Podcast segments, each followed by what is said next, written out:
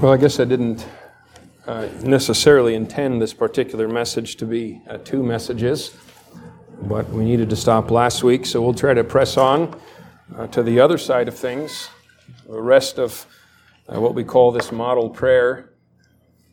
And just to backtrack a little to remind us uh, where we were last time. In a sense, I don't want to say there's no depth here, there is, but in a sense, these aren't super profound things. These are basic, timeless, uh, valuable principles. I'm not saying we don't need deep theology. We do. We want to teach the whole counsel of God. But I think, at least in my own experience, I think I can probably speak for a lot of you it's not the profound things that short circuit your Christian life. Uh, we've been going through dispensationalism in Sunday school. It's important. It is important. That's why we're going through it. But it's probably not the finer points of dispensationalism that make you want to crumple up in defeat sometimes. It's probably not trying to explain the mystery between divine sovereignty and human will, although that's an important discussion that we'll never understand this side of eternity and probably ever. I want us to probe into those deep mysteries as much as we can. We want to know a lot about God. He's a great God, but again, I repeat, a lot of times it's the basics. The basics. That when we're reminded of them. Is anybody here besides me prone to forget?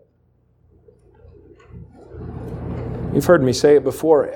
It's shocking to me sometimes as a, as a preacher. I can hear things that I have preached on.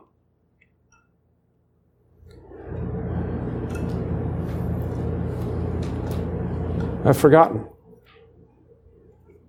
I mean, you'd think the guy laboring in the study to teach through this stuff would not let it go, but that's not the case.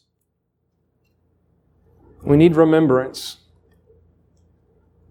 So we're going through this very important, basic skeleton outline of prayer that the Lord introduces the beginning of the New Testament. And again, in the parallel passage in Luke 11, the disciples hear him pray and they say, Lord, teach us to pray as John also taught his disciples. So Again, several things in that statement. One is we need to be taught. Uh, John the Baptist, even in his temporary ministry, understood not, this, not just that his disciples should pray, but he needed to teach them how.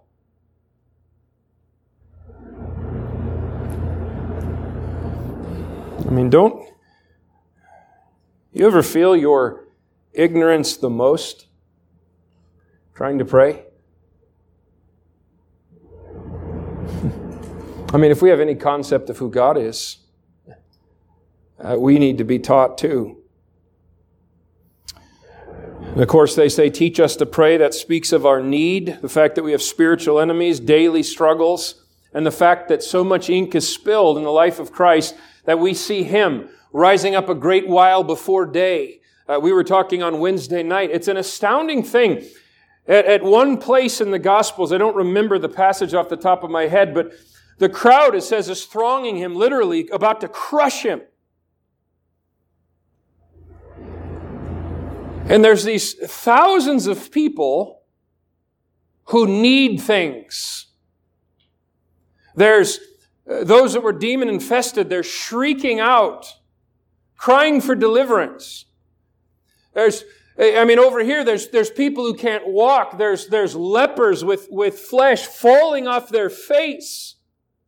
And all around him is a sea of human need. And what does he do? He departs to go by himself to commune with his Father. So much is said there. It's not don't care, but it's know this. There will always be enough needs to keep you from praying if you let them. You and I don't find time for prayer, we make time for prayer. If I told any one of you, hey, do you think you're going to have time to show up at your job this week? You'd probably look at me and go, I, it doesn't quite work that way. Actually, you see, they tell me when to be there, and if I'm not, well, I guess I'm on vacation for permanently. But it's easy to take our spiritual disciplines and say, well, I don't have time. I'll fit it somewhere. they asked, teach us to pray. It speaks of need, it also speaks of how, and it is a lifelong process. And the Lord calls us children for a reason. It's okay to know that. In fact, Romans 8 encourages us that the Spirit helps our infirmities. He takes our groanings, which can't even be uttered. Uh, you ever have times in prayer you don't have a clue what to say? The burdens are so heavy. I've had times I've been so crushed, all I can say is help. That's it. One word. I Don't know what to ask for. I just want to be with God. The Holy Spirit helps with that. And this prayer, of course, is not intended to be endlessly mimicked. It's not a good luck charm. It's not a card to carry in your pocket and it sprinkles uh, holy water. It's not something you read over people when they're dying and it somehow conveys grace. Uh, the Lord, in fact, in this passage says, don't use it that way. It's not a vain repetition. There's nothing lucky about these words. He's not teaching a formula to repeat to get something from God. He's teaching the skeleton outline, the right attitude, the motivations, the ABCs of an approach to God. Of course, he begins by telling them prayer isn't for public show. And again, if we did this today, people would think us odd, but in their day, you were super spiritual in religious Israel if you stood on the street corner and acted like you were fasting and talked. Don't speak to me. I'm too busy talking to God. And these, uh, these guys would do it on the street corner, and the Lord uh, was not impressed. And in fact, what he said about them was they have their reward. In other words, when you and I do religious things for public show, uh, even if I stand up here and preach just to be seen of men, do you know what my reward is?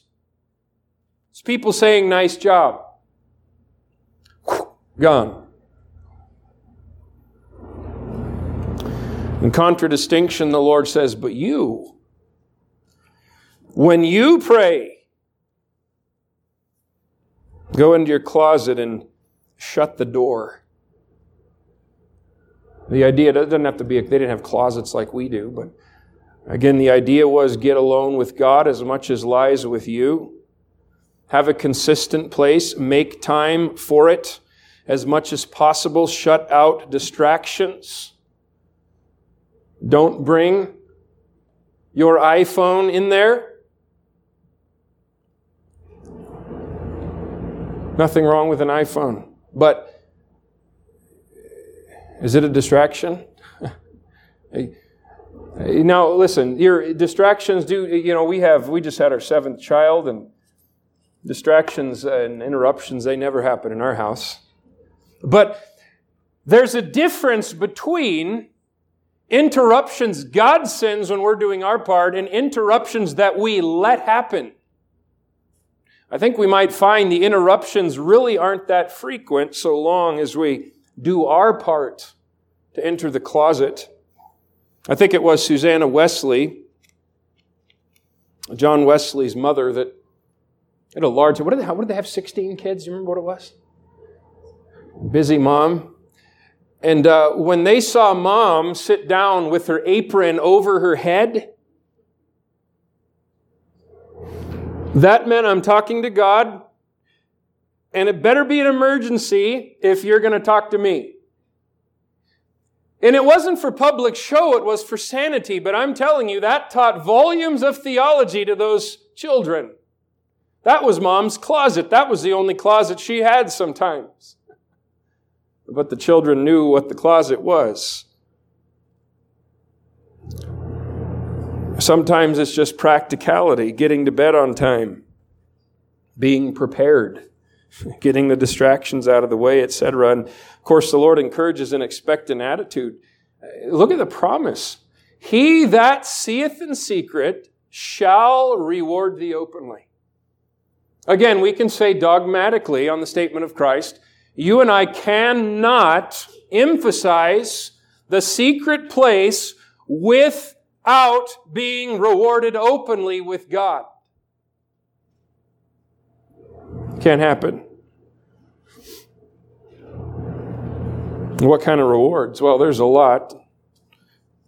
I don't think he's talking primarily about shiny new car and uh, growth in grace, strength over sin, discernment, direction, peace, a satisfying closeness to the God of heaven. You know, I think of, I was going to turn there, but we won't. I think you know the passage. Exodus 34. Uh, here Moses goes up to the mount and he's up there 40 days with God. Remember what happens? He comes down and there was something different about Moses. But Moses didn't even know it. You see, he comes down and, and people are kind of backing away from him. Your face, Moses, what, what, what, what? It's, it's, it's glowing. It's, it's, it's shining. Now, I don't happen to think Moses was up there saying, Dear Lord God, please make my face shine so everybody will notice. But you see, he was up there in the presence of God in secret, and it couldn't help but coming out in public. The younger generation scarcely knows how the old photography works, right? Everything's digital, but really, in a lot of ways, our lives are like old photo plates, time exposure. Now, you spend time in the presence of God. I'm not saying your face is going to glow, but I'm saying it's going to show. It's going to show. And here's something our generation needs to hear. He that would know God must spend time with Him, and there are no shortcuts. We've never had more electronic information than we have now. And I'm not saying it's a bad thing. What if a person knows all about deep theology? What if they're familiar with every current event and theological discussion? What if they heard all the great sermons by all the great names we know and they're reading and they're listening incessantly? But they neglect the secret place with God. What does knowledge do? It puffs up. See, it's in prayer that we're being changed into His image, time exposure, like Moses. Of course, the Lord says, don't use vain repetitions like the heathens. He's not saying don't pray long, but don't think that you have to butter God up or repeat yourself over and over and over and over and over again humdrum, humany, humany, humany, humany, and watermelon, watermelon, watermelon, watermelon. Some people really think that. I mean, there are people that name the name of Christ, they have no idea how to pray without opening up some prayer book and reciting something. It's tragic. Don't get me wrong. Uh, books like The Valley of Vision by Arthur Bennett, he actually comprised it, he didn't write it, but it's a collection of Puritan prayers. Fantastic book. You've heard me quote it. But he didn't write that book to be a vain repetition. He wrote it to be meditations to think on as we approach God. He didn't write it to be something you repeat to get some kind of luck out of it. So the Lord says, don't use empty and useless repetition because the pagan idea is the more I talk, the more God has to hear. The more I repeat myself, the more He's inclined. And uh, there's endless examples of that. What do you think rosary beads are? They're exactly what the Lord said not to do. And ironically, this prayer is part of that cycle which is disobeying exactly what Christ said. Don't use this as a vain repetition. Who does that? Heathens do that.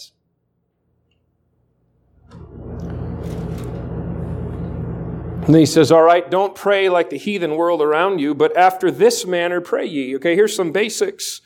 Of course, it begins by recognition of who God is, and we talked about when he says, Our Father which art in heaven, that that would have arrested that, the attention of the multitude immediately. You can go to Hosea 11, 1, for instance, and see God referred to Israel as his son collectively. But though men like Abraham and Moses are called friends of God, they would never have dared to say, God is my Father wasn't given to them. They would have never said that. But then you get to the New Testament. And the Son of God standing there in human flesh, who's about to die for the sins of the world, says, When you pray, Our Father. And uh, yes, he meant that for us to instantly think of the human relationship, which is a picture albeit a very imperfect one, a tender relationship of permanence, of love and care, an implication that He wants to help me, that He longs for my companionship. I challenge us to think about how often do you just stop to consider God as your Father and what that means? And behold, what manner of love the Father's bestowed upon us, that we should be called the sons of God. 1 John 3 1. And then it's hallowed be thy name. And of course, uh, the word hallowed is often translated sanctified. The idea is to uh, keep God as separate in our minds, to make holy. We don't make him holy, but we recognize and desire a proper reverence and, yes, a fear of God. The name Father doesn't take away fear. And we see a balance. The Lord begins with our Father, hallowed be thy name. Tender, permanent, loving relationship with those that come to Christ through faith, but don't forget who it is that you're talking to. I probably don't need to remind us, the writer of, of, Scripture, when the Lord appeared to them in the New Testament, what was their reaction? Hey, give me five, dude.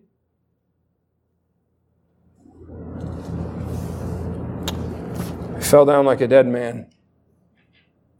Why? Because they feared him. So it's not a carnal familiarity like the contemporary megachurch would push. God as Father does not mean he's drug off his throne of holiness and thinks everything is fine. But it's an open doorway before us to have fellowship with this high and lofty one and to see Him for who He is. And then it's a submission, a resignation to the perfect will of God, which I think is one of the hardest things in prayer is to become objective. I mean, what's the central lesson of Romans 12, 1 and 2? Present your bodies, what? A living sacrifice. Why bodies? Your mouth, your hands, your eyes, your ears, your feet, your mind. All of you. So, Real prayer, as taught by the Son of God, immediately recognizes who God is and is aimed at a complete submission to His will. In other words, prayer is not primarily bending God to my will. Prayer is primarily recognizing who God is and what He wants so that I can do it. Then it's thy kingdom come, thy will be done on earth as it is in heaven. And boy, there's a challenge in our life. Do I obey God as instantly as those that are in glory? Uh, the answer would be no. But there's a desire in the redeemed heart who really wants fellowship with God to be led by the glance of the eye, to do his bidding, to want to walk with him. And out of that right attitude, comes the petition. Now, notice in verse 11 give us this day our daily bread. Now, notice there's no begging or pleading on one hand. Oh, please, please, please, pretty, pretty, please, please, please, please, please, please. As though God doesn't want to give. But notice what else is not there. It is not demanding.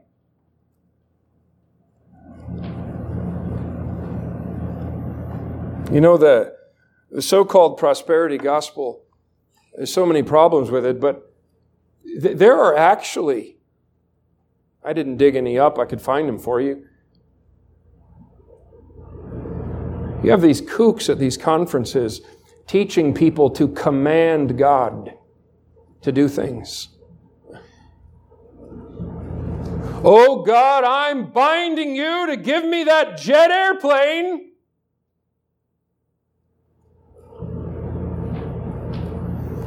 God is not your bellhop.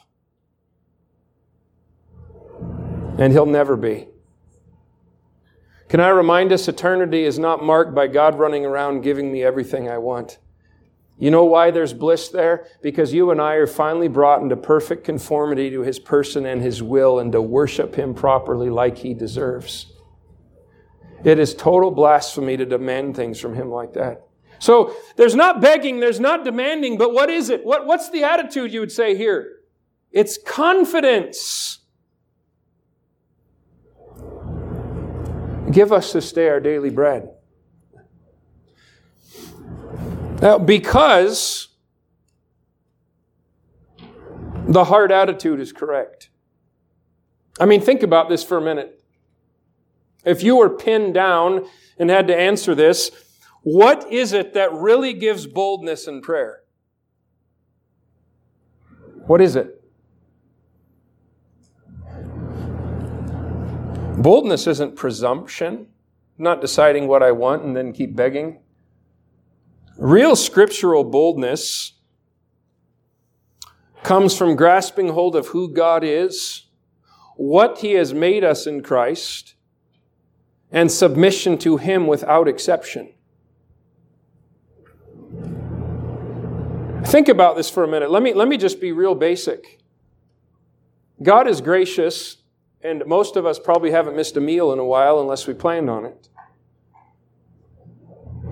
But technically speaking, the case could be made scripturally. You and I have no right to ask God for food unless our intention is to use that energy and sustenance to do His will. I'm not saying he won't give it, but I'm saying that you can prove scripturally.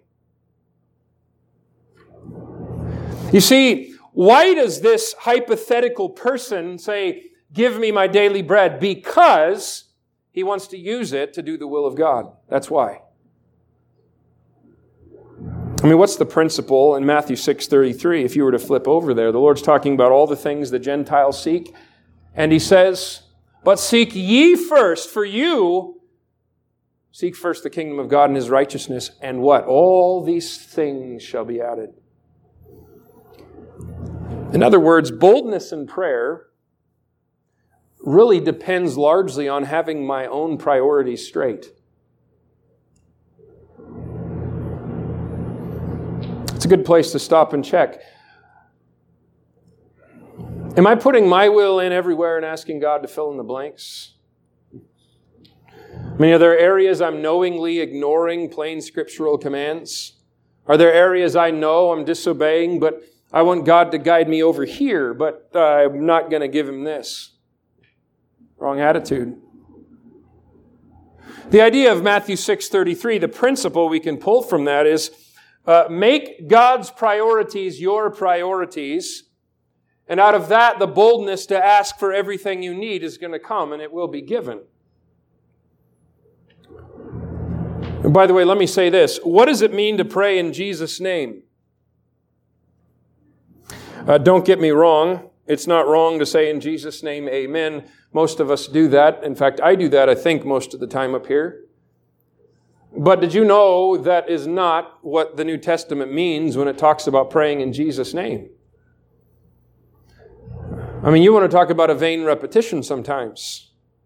Some people look at Jesus' name like holy water.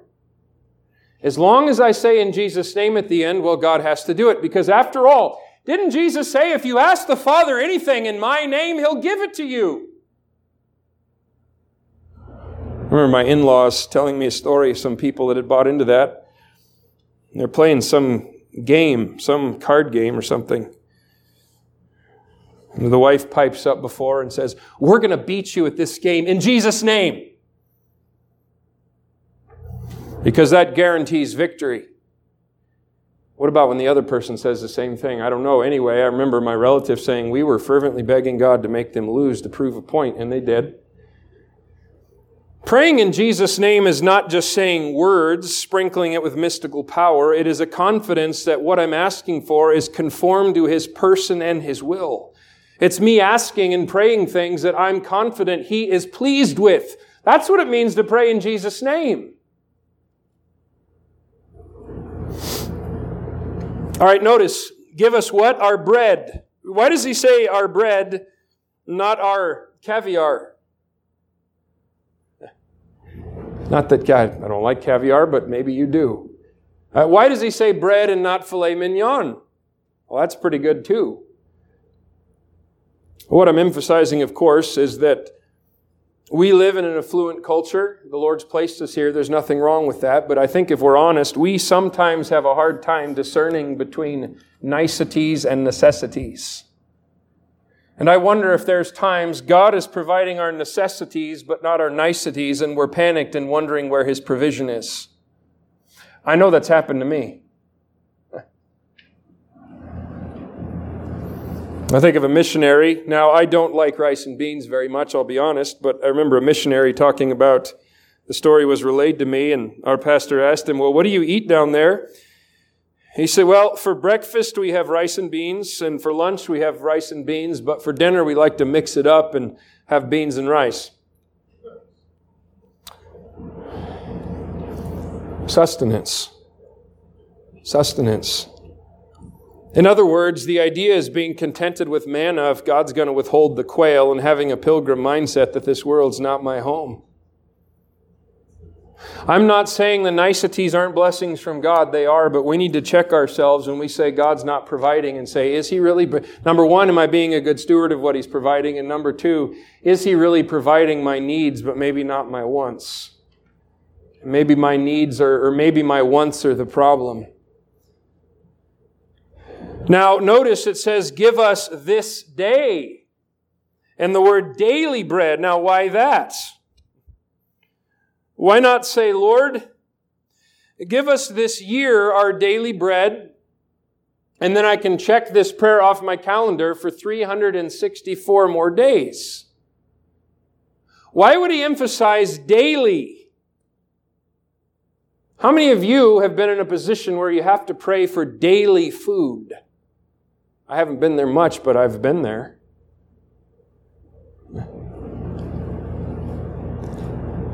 You see, each day brings with it new objects for prayer and will never outgrow or outpace those needs. In other words, there's no storing up prayer in the barn. Sufficient unto the day is the evil thereof. Uh, no amount of praying today is going to make up for yesterday's neglect. Yesterday is past. No amount of praying today is going to render tomorrow's prayer unnecessary. I think the manna is such a tremendous picture, isn't it? I mean, why is it? Think about this logically, what would you want to do? Uh, myself, if the Lord was going to rain manna from heaven, I would want a Costco mindset. I would. Lord, isn't it more efficient for me to do this once a month and stick it in the, the closet in my pantry? I'll pray underneath it, but there'll be storage up above, and I'll do this once. Why did the Lord have them do it every single day? Sometimes the Lord's not impressed with our innovations of efficiency in our spiritual life, and He wants time. I think prayer is kind of like that manna.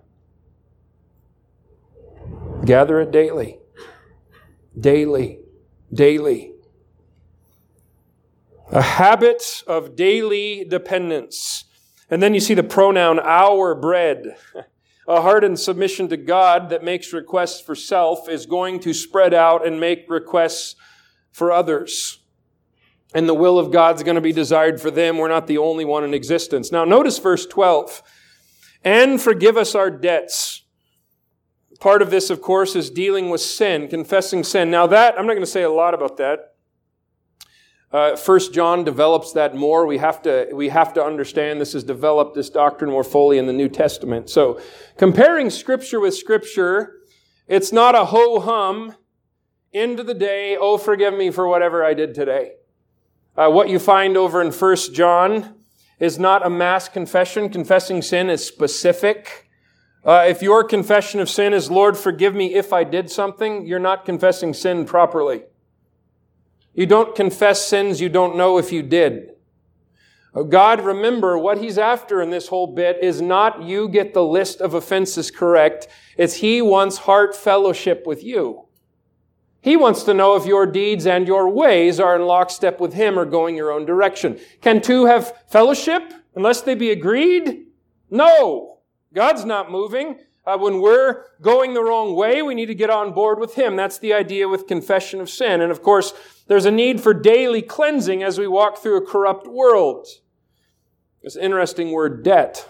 I mean, not paying what we owe, coming short of the glory of God. Now, I thank God for one that that debt has been satisfied judicially.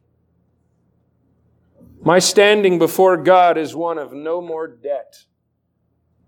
But when it comes to daily fellowship, grieving the Spirit, if we confess our sins, He's faithful and just to forgive us our sins. Now, notice that statement, the end of verse 12 Forgive us our debts. How? As we forgive our debtors. So he links God's forgiveness here to our forgiveness of other people. Once again, we went into this in great depth in our series on forgiveness, but let me just touch on it again. Verse 14 and 15 give a little more of an explanation. I think it's interesting that right after this model prayer, the Lord immediately jumps to the subject of an unforgiving spirit. That really, it's striking. I mean, he tells these people how to pray, how to approach God, at least the bare bones of it. And the minute he's done, the minute he says amen, oh, by the way, if you don't forgive other people, God is not going to forgive you. Huh?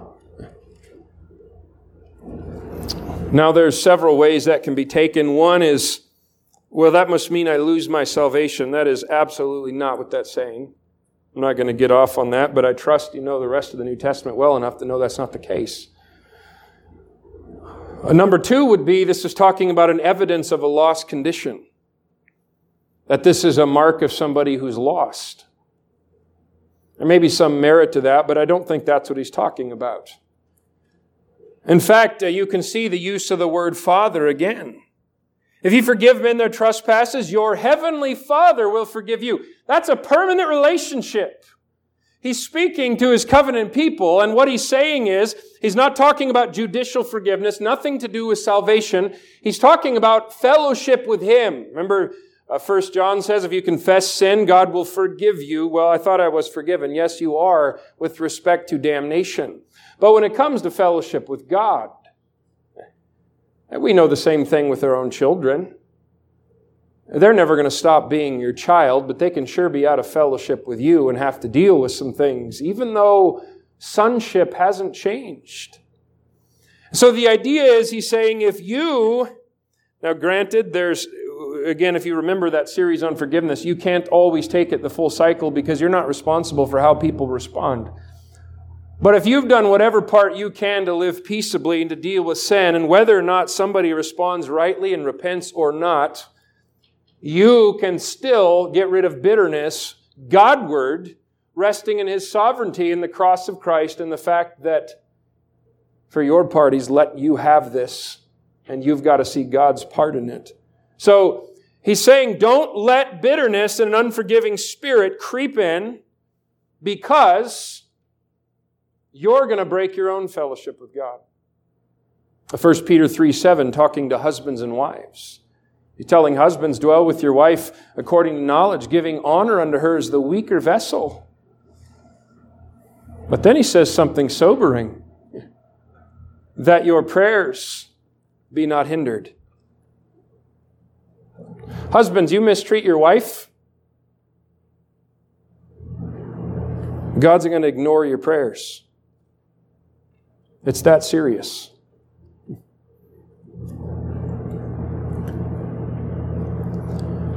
All right, so there's dealing with sin, dealing with an unforgiving spirit, and then look at verse 13. There's the recognition of our own weakness and blindness, as well as our own tendency to go astray.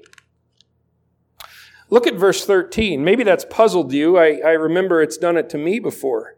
And lead us not into temptation. Wait a minute. I thought God's not the author of sin. Well, he's not the author of sin. Now, that word temptation can refer to trials, but it can also refer to just sinful temptations. I wonder if those words came back to the same disciples a little bit later on. Some of them were probably there at the Sermon on the Mount. In Matthew 26, in fact, uh, this is, these are the first two times that word temptation is used in the New Testament. He tells them uh, to pray that God will keep you out of temptation. And then Matthew 26, here's what he tells them. Watch and pray that ye enter not into temptation. The spirit indeed is willing, but the flesh is weak. So he tells them, pray, because there is a temptation to forsake me coming that you can't even imagine. And the only way you're going to stand is if you're preemptively praying going into this battle in advance. In fact, he actually tells them that. Get up and pray, or you're going to get steamrolled. Remember, Paul said, The will is present with me, but how to perform that which is good I find not. The spirit absolutely is willing sometimes, but the flesh is weak. And there is a disconnect between godly desires and the performance of them. We do find our desires Godly desires and the strivings of our flesh are in different spiritual stratospheres. One is on board with God and one is against Him. It really is an inner war. So it's not that God leads us directly into, into temptation, but the issue is we're prone to follow at a distance and miss the pathway and walk into them. Let me make this sobering application. There are certain temptations that you and I will face directly as a result of our own prayerlessness. That's serious stuff. We lose sight of our constant need of deliverance, of gathering the manna, and I think God at times will give the devil leave to deal with us if necessary. I think a pilgrim, Pilgrim's Progress, he heads into the valley of humiliation. Remember what happens? Apollyon straddles this pathway. And God let him do that battle to teach him some things. And I have no doubt there's battles you and I face directly because we didn't pray first. They have to come. Then there's the recognition of God's sovereign right of rulership over us. Verse 13, lead us not into temptation, deliver us from evil. Why? For thine is the kingdom and the power and the glory forever. It reminds me of Revelation 4.11. Here God is being worshiped with these words. Thou art worthy, O Lord, to receive glory and honor and power, for thou hast created all things, and for thy pleasure they are and were created. For thine is the kingdom. What does that mean? He has 100% authority, and he deserves it, and it belongs to him, and that's never ever going away. Thine is the kingdom. Thine is the power, meaning all ability to do anything ultimately comes from Him. Thine is the glory. All that is truly beautiful or distinct or worthy of praise and worship, He is the focal point, the center of attention, the beginning and the end, the Alpha and Omega. And that's the case forever. That will always be the case. So you see, in this basic prayer that's taught, it's really sandwiched in between layers of a proper view of and submission to God's eternal dominion which is utterly necessary in our approach to God. That is where boldness comes from.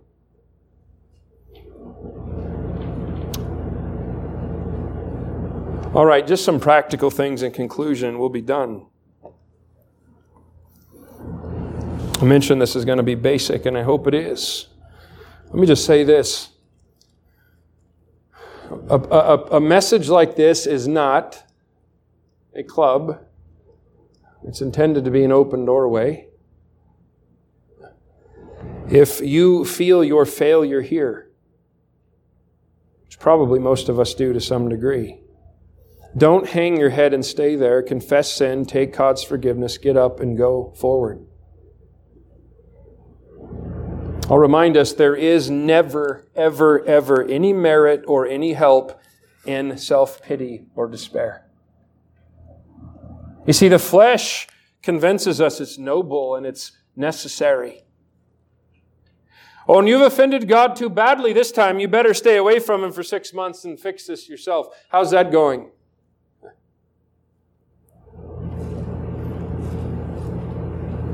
Listen, there is no impure motive you have. There is no wrong thought process you have. There is no theological problem you have. There is no priority problem you have that will not be fixed with drawing near to God. All those are excuses of the flesh, every one of them. Secondly, I want to say the many promises about prayer in the scriptures, especially the New Testament. Listen, if you're a Christian, they are for you. An infinite God could see only you when he said it with respect to you. I think sometimes we get this Christian superhero mindset. Well, it's just for a spiritual few. I love what James emphasizes in chapter 5, just in case we think Elijah was made of something different. He says Elijah was a man of, you remember the words? Like passions with you. And uh, we could jump to the New Testament. It's not expressly said, but I can guarantee you, based on other scriptures, Paul was a man of like passions. You know, there were times Paul didn't want to pray. There were times Paul didn't feel anything.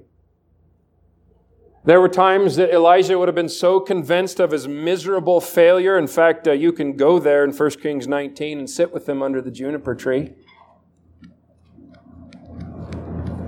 Oh, he was a man of like passions. All men have been. All men have had the same sinful, corrupt, evil flesh. There are no superheroes in Christianity. None. Thirdly, don't try to be Moses overnight. I think you know what I mean. I'm not saying don't take steps forward, but I remember well in college, here comes the evangelist through, and this happened probably three or four times a year. And he preaches on how you have to have a powerful prayer life. Next morning, half the alarms in the dorm go off at 4:15. And uh, then the snooze alarms go off until 6. And then in three days, the owners of those alarms give up in despondency until the next time somebody preaches on prayer, and the whole cycle repeats itself. You know, in a way, it's like lifting weights. Use the time you do have. Sometimes I really think it comes down to stewardship. I've chided myself on this before. Lord, I need more time. And the voice of the Spirit is silently saying, He that is faithful in the least will be faithful in much. What do you do with the time you do have? You and I have no business telling God we need more time if I refuse to use the time that I do have profitably. Lord, I want to pray two hours. Will you pray a half an hour? Well, I want to pray longer. Start there. Build consistently there. Build up that stamina there.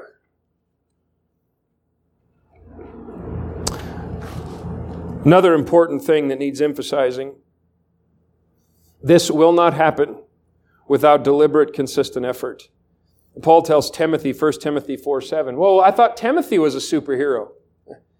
And he tells him, here, listen to what he says to him. Exercise thyself unto godliness. The picture is the gymnastics of their day. Strenuous wrestling effort, pouring sweat, veins popping out. And he's saying, Timothy, you put in effort on your side. Yes, God works in you to will and to do of His good pleasure. But if you don't reciprocate that and put in sweat and effort and deliberate toil to exercise yourself unto godliness, it will not happen. Let me put it this way. Nobody can draw near to God for you. I'm not pointing anybody out. Just, just, just examine, the, examine where you are in your own walk with God, wherever that is. You will stay in that condition or go backwards until you die. And God will let you. If you do not determine you're going to do something about this. That's true of everyone in this room, including me. Exercise thyself unto godliness. Sometimes that's practical choices. Maybe it means accountability with somebody. Maybe it means you go home and get rid of the things that I know are undercutting prayer and my desire for it. Maybe we got some house cleaning to do. Uh, maybe there's some priorities that need to change. Take your pick and make application. We're all in a slightly different station. But let me finish with this. Expect war and emotions to fight you and times of seeming drought, and remember, God does not change. I want to read something to you, and uh, it's not a real long account. It's just a couple of pages, a few pages, but I think it'll be helpful. This will be the last thing, but I think sometimes we do ask the practical question How? How do I become disciplined in prayer when I know there's times I do not want to. Somebody says, actually, let me correct that. I want to, but I don't want to. It's a strange paradox. I can hear a message like this, and I'm determined. Tomorrow morning, I don't want to, and so I don't. Now, I don't want to be a hypocrite and press on when I don't want to. I also don't want to stay where I am now. And so the cycle continues and it continues and it continues. I want to read you an account that was written by J. James Sidlow Baxter. If you're not familiar with him, he was a minister, a Baptist minister. He actually spanned most of the 1900s, 1903 to 1999. And uh, godly man, written some tremendous materials. But he was asked by a group of pastors that direct question How how can we go about becoming disciplined in prayer when it's such a war? And uh, I know this is a pastor's perspective, but I guarantee you this will resonate with every one of us. Let me read this to you. Dr. J. Sidlow Baxter once shared a leaf from his own pastoral diary with a group of pastors who asked just the same question. He began by telling them how in 1928 he entered the ministry determined he would be the most Methodist Baptist of pastors. Now, uh, if you don't know what he means, he was Baptist theologically, but Methodists got their name because of their methods. They were very, very disciplined for the most part, and uh, they were very strong in that area. And so, if you read his own account, uh, he went into the ministry. He was determined, I'm getting up at this time. I'm having this much prayer. I'm having this much study. I'm going to do this. I'm going to write these letters. I'm going to be a Methodist, Methodist Baptist. I'm going to be a man of prayer. However, it was not long until his increasing pastoral responsibilities, administrative duties, and the subtle subterfuges of pastoral life began to crowd prayer out. By the way, at this point in his ministry, the church is growing like crazy. His influence is growing. People are being converted. But he finds prayer is getting shoved out. He began to get used to it, making excuses for himself. Then one morning came a crisis as he stood over his work strewn desk and looked at his watch. The voice of the Spirit was calling him to pray, but at the same time, another velvety little voice told him to just be practical and get his letters answered. That he ought to face up to the fact that he wasn't of the spiritual sort, that only a few people could be like that. That God needs Martha's just as much as Mary's. That did it, he said. That last remark hurt like a dagger blade. I could not bear to think it was true. He was horrified by his ability to rationalize away the very ground of his mysterious vitality and power. That morning, Sidlow Baxter took a good look into his heart and he found there was a part of him that did not want to pray and yet a part that did.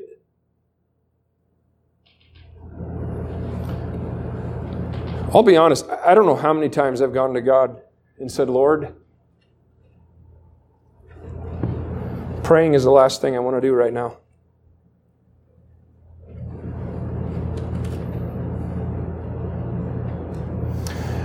Do you know God's not shocked by that?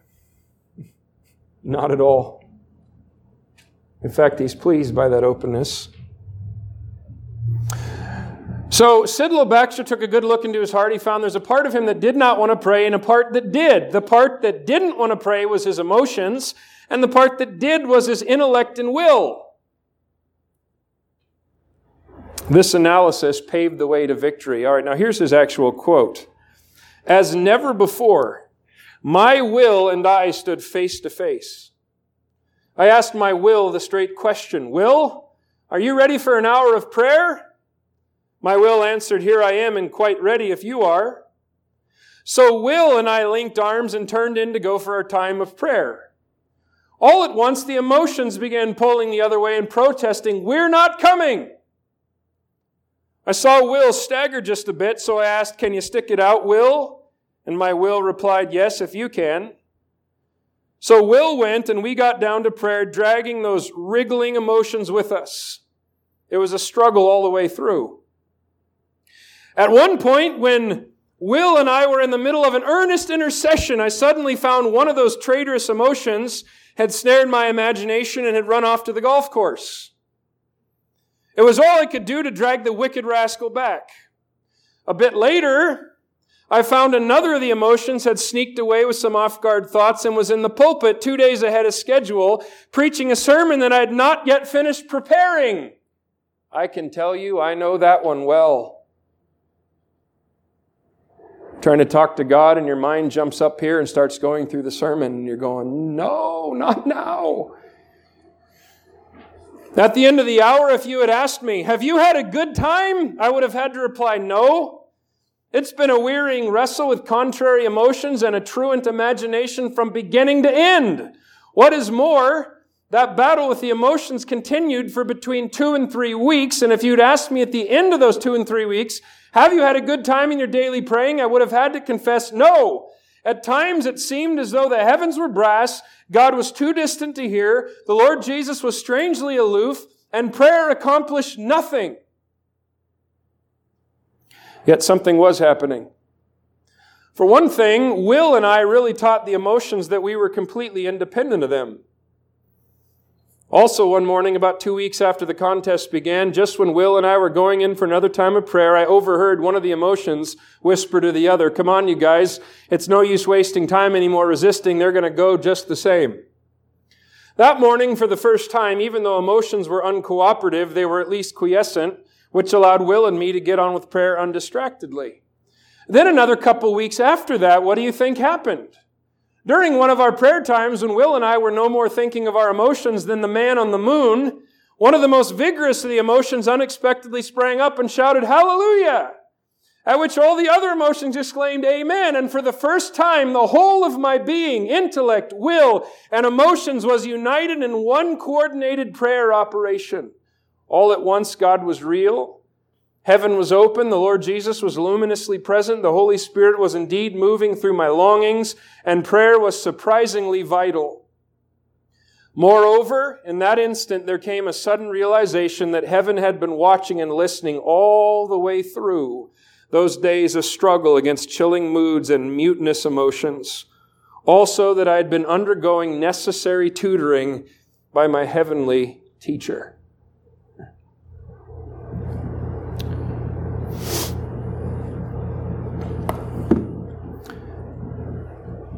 That's one of the hardest things to learn in prayer. I don't feel like that really doesn't matter. I don't feel like God hears me. That really doesn't matter. And see what happened is they, they weasel their way in and say, You don't feel like it, you shouldn't do it. Says who? Have your emotions ever been wrong? Uh, yeah, pretty much a lot of the time.